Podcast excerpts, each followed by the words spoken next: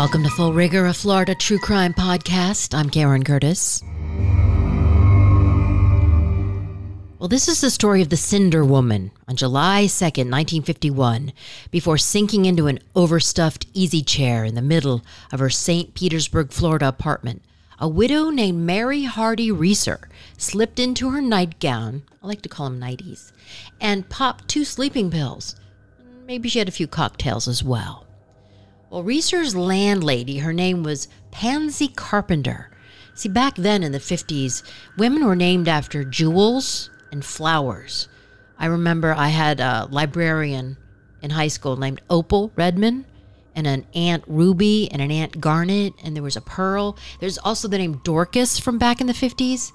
It's very strange. And other ancient names like Adam and Eve. I don't think anyone will be naming their kid Karen anytime soon. I also knew a Rose and Daisy. Anyway, Pansy Carpenter dropped by Mary's apartment to deliver a telegram. And when Carpenter arrived, she knocked on the door. Nobody answered. She put her hand on the doorknob and found it to be unusually hot. She couldn't open the door, so she called some painters who were nearby, and they helped her bust it down. And they found a pile of ashes, one leg, and a shrunken skull where Mary had been sitting. What did the telegram say anyway? Don't light that cigarette? Well, police arrived at the apartment located at 1200 Cherry Street to find 67 year old Mary Reeser burned to death in a mysterious fire. Reports said that her body was disintegrated by the blaze, and it was of white hot intensity of a thousand blue stars. Not much of Reeser remained. As I said, there was one slippered foot. It was her left foot. Isn't there a movie, My Left Foot? Yeah, I think it starred um, Daniel Day Lewis. He won the Oscar in 1990 for that. A warm, romantic, and moving true story of a remarkable man, the Irish writer and painter Christy Brown, born with cerebral palsy into an impoverished family and apparently he could only control his left foot. And coincidentally, that was all that was left of Mary Reeser, her left foot. So there was the one slippered foot, which curiously showed no signs of charring. It was just lying there pristinely in the ashes, as well as a part of her spine and a, her skull. And it was described as a shrunken skull, like the size of a teacup. Super strange. Now, though the apartment was very warm when police arrived, the majority of it remained intact, and the plastic household objects near the seat that Reeser was sitting in had softened and lost shape. I think they had plastic back then. I remember in the graduate, the line, just one word plastics. I just want to say one word to you. Just one word. Yes, sir. Are you listening? Yes, I am. Plastics. Apparently, the first fully synthetic plastic was invented in 1907. It was called Bakelite. Well, but the rest of the room was seemingly unaffected by the flames that engulfed Mary Reeser. The rug had a scorch mark on it, and the chair and the end table in the middle of the scorch were still upright. Also consider to fully incinerate a body, it has to be burned at 3,000 degrees for three to four hours. This case baffled authorities. Now, after an investigation, police concluded that Mary's death was caused by falling asleep while smoking a cigarette after taking a sleeping pill. And she might have had a little drinky winky or two. Now, while that conclusion may seem plausible, there were some bizarre factors about her death that led to other theories. Now, the night of her death, Mary's son, his name is Dr. Richard Reeser, visited her, and she told him that she had taken two Seconal tablets and was planning on taking two more before bed, just to be sure. That was actually uh, the drug of choice for Marilyn Monroe, and you all know what happened to her. So later that night, Mary fell asleep and she died in this mysterious house fire. The next morning, Mary's landlord did report smelling smoke. Remember, she had the telegram in hand, and she smelled the smoke in the hallway about 5 a.m. But it wasn't until about 8 a.m. that she discovered soot in the hallway that led to Mary's apartment. And when Reeser's landlord went to touch the doorknob, the door handle, it was too hot, so she asked nearby house painters to help her open it. And when they finally got it open, they discovered the cremated remains of Reeser's body and the ashes where the chair had been. Parts of her spine were found, and then her left foot with the slipper on it. So, as I said, her skull had survived among the ashes, and it had shrunken to the extent that the shrinkage was enough to be remarked upon by official investigators and it wasn't an illusion caused by the removal of all the facial features, ears, nose, lips, etc., the skin, fat, and muscle. The shrinking of the skull is not a regular feature of alleged cases of spontaneous human combustion, also known as SHC although the shrunken skull claim has become a regular feature of anecdotal accounts of other SHC cases. Now, due to the mysterious circumstances of the case, it's been suspected that Reeser was a victim of spontaneous human combustion. This is where a person bursts into flames from a chemical reaction inside their body without any apparent ignition of an external heat source. So, the investigators sent boxes of the material from her apartment to the FBI lab in Washington, D.C. for chemical analysis. And some of the materials included a portion of the rug rubble from the walls, and segments of the chair Reeser was sitting on at her time of death. Of course, the public was infatuated with the case as well. The coroner, Ed Silk, reported that at least 15 amateur detectives had phoned him with their theories. Hello, this is Lieutenant Columbo. I have an idea of what happened. And this is Agatha Christie. I think I know what killed her. Well, the detective team put out a statement saying that it was an accidental death by fire of unknown origin. Investigators said that that didn't mean they concluded the investigation. They were just putting out a release so that the burial could take place. And I believed they buried her in a shoebox. Just kidding. The FBI believed that Mary Reeser's own body fat provided the fuel for the fire that consumed her after possibly lighting a cigarette and falling asleep. I mean, it's true that human fatty tissue is highly combustible, even more so in fat people. And Reeser was apparently a robust woman. She weighed about a buck 70. So if you're a fat slime ball, don't light up. So the FBI eventually declared that Reeser had been incinerated by the wick effect and not spontaneous human combustion. Because she was a known user of sleeping pills, they hypothesized that she had fallen unconscious while smoking and set fire to her night clothes. And once the body started to burn, the FBI wrote in its report, there was enough fat and other inflammable substances to permit varying amounts of destruction to take place. Sometimes this destruction of burning will proceed to a degree which results in almost complete combustion of the body. But what about the shrunken skull? That was lying in the ashes. It doesn't explain that. I mean, there's headhunters that shrink heads, but they remove the skull they take the skull off the neck and then they remove the skin by making an incision behind the ears and they peel it off the skull. So here's the skull over here and they take the skin and they sew seeds under the eyes. Red seeds are placed underneath the nostrils and lips are sewn shut. The mouth is held together with three palm pins.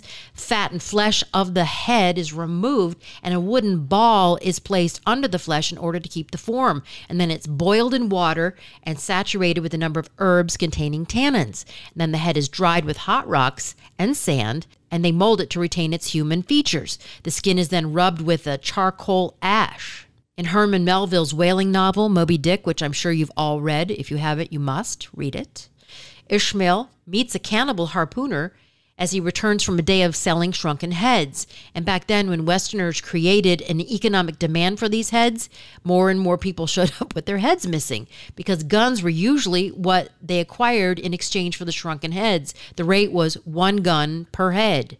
So there was a sharp increase in the rate of killings in an effort to supply tourists and collectors with these ethnographic items. So the term headhunter and headhunting parties came from this practice, but one can use a headhunter nowadays to track down a new job. It wasn't a case that Mary Reeser had a shrunken head, it's that her skull was smaller. So the FBI's explanation was logical, but it didn't explain these anomalies like the smaller head, the pile of newspapers that failed to catch on fire. We all know the paper is highly flammable. And when the FBI sent over a few pieces of evidence to a laboratory for chemical analysis, they found no traces of combustibles. They only found melted fat in the rug. So again, they believe that Reeser was smoking, she lit her nightie on fire, and then her fat fueled the fire. But there are some alternative theories on how she died. Detective Cass Burgess received a letter from an unknown person stating they saw a ball of fire thrown into her window, like a Molotov cocktail that hit her. Or remember, I did a full rigor episode on ball lightning lightning rolls in a ball and it bounces around. It can even go in through your window. Another theory is that the fire was started purposefully. Some suggested that it was caused by thermite bombs, kerosene, etc. But according to the coroner, those would have left a distinct odor of kerosene, magnesium, phosphorus, basically napalm, which was not detected. You smell that? Napalm, son! Nothing else in the world smells like that. I love the smell of napalm in the morning. Smells like victory. That's Robert Duvall in Apocalypse Now. So the last theory is that she died of human combustion, and there are only 200 reported cases of human combustion. So it's been almost 70 years since Mary Reeser died. So was it spontaneous human combustion? Given how long it's been since her death, it seems unlikely the true cause will ever be determined. But before we get into various cases of people who died from human combustion, there are three theories on what can cause it. One is when internal fluids turn into gas, melt fat, and burn the organs and bones. Two, Things that can change your diet and diabetes can create cells that are vulnerable to igniting. A large concentration of acetate could contribute to spontaneous combustion. Some people believe that human combustion can occur from things like static electricity, bacteria and stress, obesity, and alcohol consumption. In fact, your heart is beating in your chest with the help of electric impulses. It's the SA node, known as the heart's natural pacemaker. The impulse starts in a small bundle of specialized cells located in the right atrium called the SA node. So maybe Mary's heart sparked and lit her fat on fire. Who knows? So, one case of spontaneous human combustion happened in Italy in the 1400s when Polonus Vorstius died by bursting into flames after a night of drinking. Another case happened in 1745, also in Italy. Hmm, I knew Italians were fiery, but that's ridiculous. When a countess, Cornelia Bandi, was found burnt with only her legs still intact, like Mary. And the third was in 1982 when the family of Jean Saffin witnessed her burst into flames. Most recently, Michael Flattery in Ireland in 2010 burst into flames. None of his surroundings were badly tarnished. But despite various theories of Mary Reeser's tragic death, it still remains unsolved. How do you think Mary Reeser died? And I wanted to update you on a recent happening that involves a local celebrity. Golf star and Jupiter Island resident Tiger Woods has had a couple problems with his driving at least on the road, not off the tee. He's an excellent driver. Of course, I'm an excellent driver. You know how to drive? Yeah. Tiger Woods has had several driving mishaps yesterday in Los Angeles and two right here in South Florida, one in Palm Beach County, the other one near Orlando. This morning, Tiger is awake and responsive after undergoing surgery on his leg following a rollover crash near LA. Traffic closure to the LS now. Person's trapped. Sheriff on scene. Vehicle off the side of the road. The 45 year old 15 time major champion suffered fractures affecting the upper and lower portions of his right leg. He had compound fractures, so that means the bone was sticking through the skin. Woods also suffered foot and ankle injuries, which were stabilized with pins and screws. Investigators believe that speed may have been involved in the single vehicle crash, and Woods has just undergone a fifth back surgery in December, so painkillers may or may not have been involved. Here's Los Angeles County Sheriff Alex. Alex Villanueva. We're looking at uh, signs of uh, influ- under the influence of either narcotics, medication, alcohol, odor of alcohol, all these different things that would give you an idea in their behavior, but there was none present. Villanueva says that Tiger won't face any charges in connection with the crash, and he blames the wreck on a dangerous stretch of road. So you remember back in 2017 in the town of Jupiter, police found Tiger with his brake lights and blinker on, stopped in the middle of the roadway with two flat tires tires and damaged bumpers. It was Mercedes. And apparently, Tiger was asleep at the wheel and had to be awakened. And then police say his speech was extremely slow, he was confused, and he didn't know where he was. Well, here's part of his roadside sobriety test from the Jupiter police officer's dash cam. With your feet together and your arms down by your side, okay? So go ahead and get there now with your arms down by your side. Okay, don't begin until I tell you to, okay? But when I tell you to, I want you to close your eyes and tilt your head backwards, okay? And you're going to recite the entire English alphabet in a slow, non-rhythmic manner, meaning you're not going to sing it, okay? Do you understand the instructions? Okay, what were the instructions? Not to sing the national anthem backwards. Not to sing the national anthem backwards? Okay. Yeah. And before that incident, Woods had just had back surgery. And he told police he had taken multiple prescription drugs. And when agreeing to the breathalyzer, he blew all zeros, no alcohol in his system. And then Woods released a statement saying afterward that he was on prescription meds and, quote, I didn't realize the mix of medications had affected me so strongly. And he apologized to his fans and family. Then the big driving mishap happened on Thanksgiving Day, November 27th, 2009. Early in the morning, police were summoned to Woods neighborhood near Orlando, where his Cadillac Escalade SUV crashed into a fire hydrant and a tree as he was leaving his home about 2:30 a.m. Apparently, his wife Elin found out about all his affairs. Apparently, she saw some text messages. Tiger had just taken an Ambien, so she had to wake him up out of a dead sleep and she chased him out of the house with a golf club. He hopped in the SUV and took off, and that's when he crashed. 911 emergency. I need an ambulance immediately. I have someone down in front of my house. They hit a pole. I came out to see. Is it a they car were- accident, sir? It's a car accident. Yes, I need you. Yes. Okay, and are they trapped inside of the vehicle? No, they're laying on the ground. Okay, sir, medical's on the line, sir, okay?